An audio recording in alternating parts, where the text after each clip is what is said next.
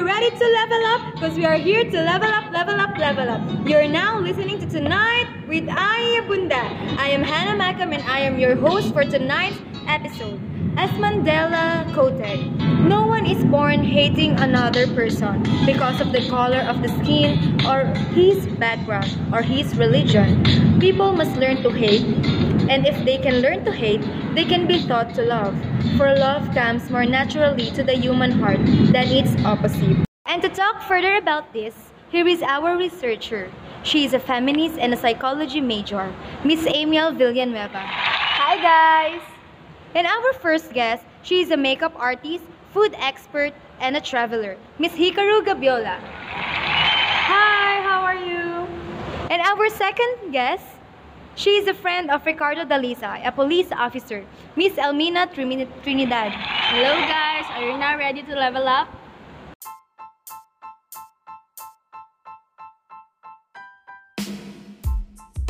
Title for this episode is Bisaya Kamandong, Racism Among Our Own Countrymen.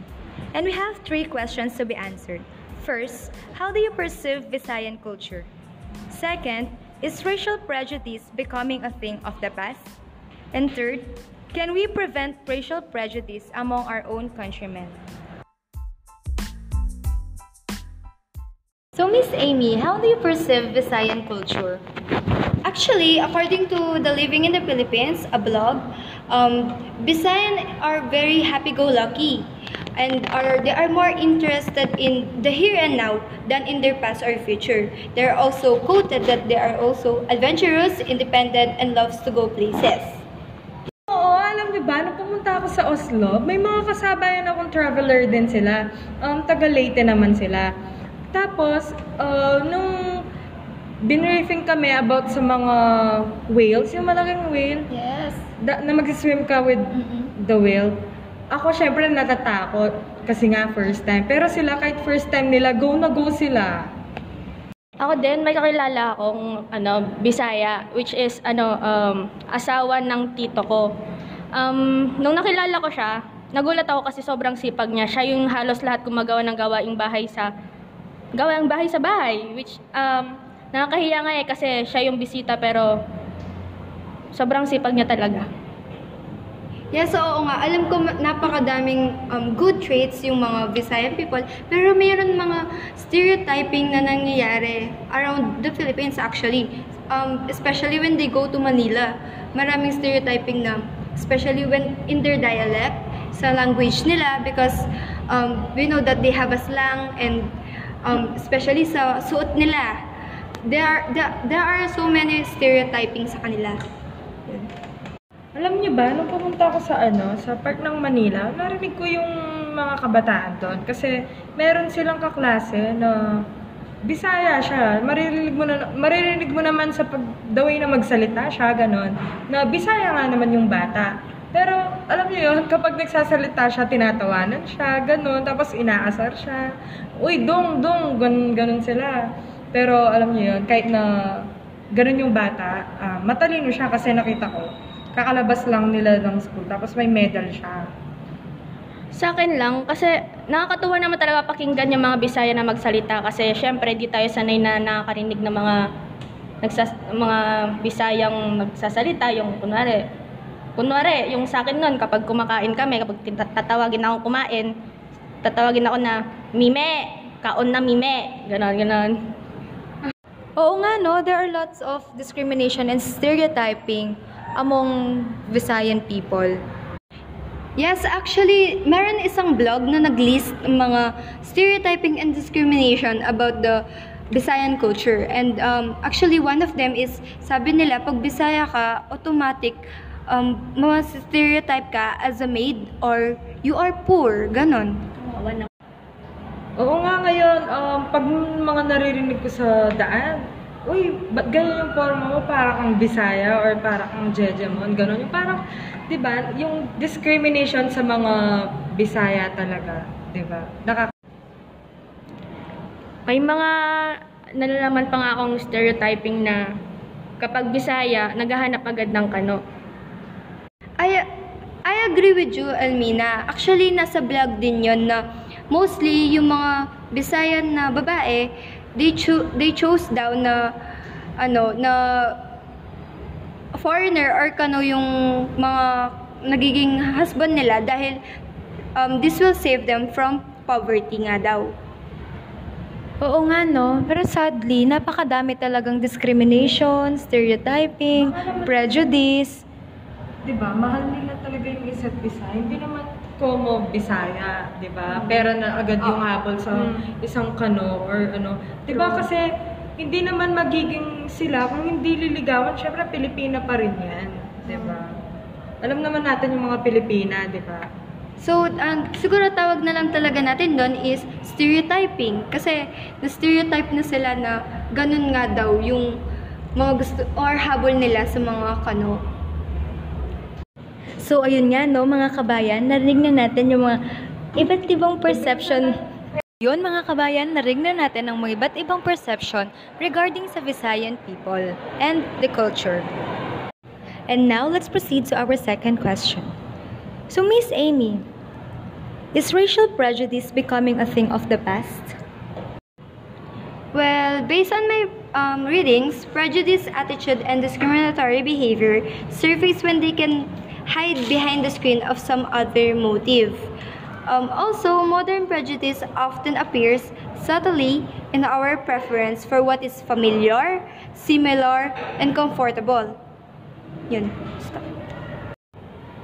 Um, it, it is also stated that modern prejudice even appears as a race sensitivity that leads to exaggerated reaction to isolated minority persons, overpraising their accomplishments and over-criticizing their mistakes.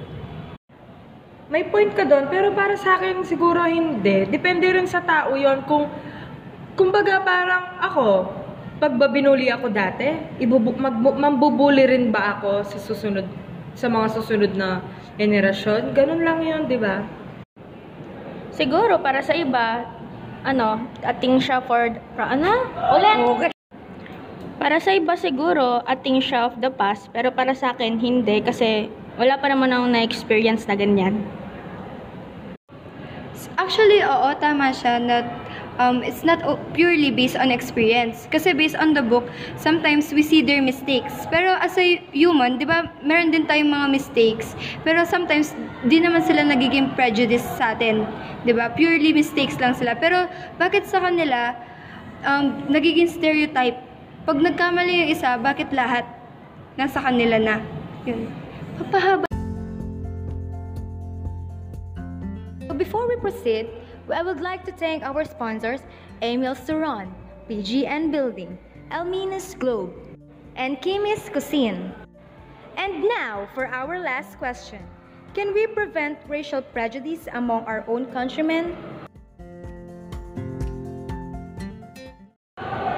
Yes, of course. We can prevent racial prejudice. Actually, it was stated in um, cultural competence that it is important to reduce racial prejudice and racism because they impede or prevent the object of racism from achieving his or her full potential as human being and also his or her fullest contribution to the society. Pero paano nga ba natin maiiwasan, di ba? Or what are the ways to prevent it? For me, to prevent um, racial prejudice, um, kailangan bigyan natin ng knowledge yung mga next generation na i-embrace natin kung ano yung kultura natin at i-galang natin kung ano yung kultura ng iba. Sa gayon, para makapagbigay tayo ng, kumbaga, sympathy sa isa't isa kung ano yung kultura nila. Uh, para matuto din silang mahalin nila yung sarili nilang kultura. For me, it is it is possible na ma-prevent yung racial prejudice as long na you know how to accept the fact na may mga ibang naninirahan din sa Pilipinas. You like yung mga Bisaya, yung mga Ilocano, ganun. Just accept them. Yes, I agree. And alam nyo ba na racism is illegal in many cases. That's why we should learn about our community, the groups the groups that live there and what has been the the nature of the relationship. Ano yung mga incidents have occurred in the past due to racial prejudice, prejudice or racism.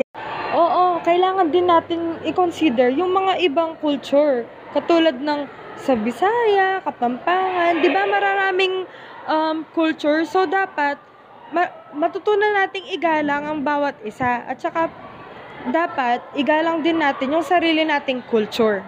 Yes, very true. Pero um, we can also prevent it in the forms of media. 'Di ba? Yung media ngayon halos um, lahat tayo meron ng Facebook and lahat tayo meron ng mga cellphone. So, yun yung pinakamadaling access. So, how can we prevent social prejudice in um, in the form of media?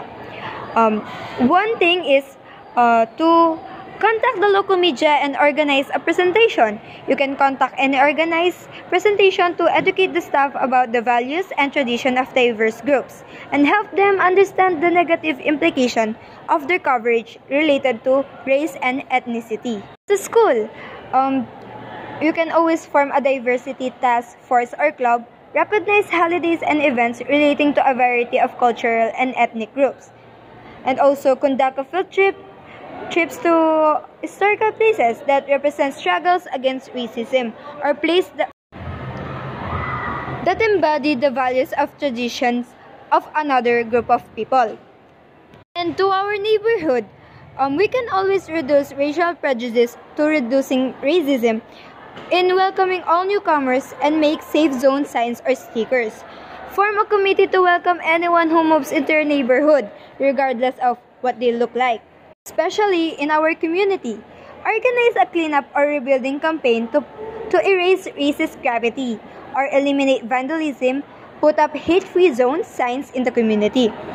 And also, organize a city-wide coalition of community leaders made up of representatives from the different cultural and ethnic groups, as well as different community sectors. Example, police officers, schools, businesses, local government examine their existing policies and determine what needs to change. To conclude, we should always um, stand up for the people who are being abused of racism and to start awareness. Three questions were answered.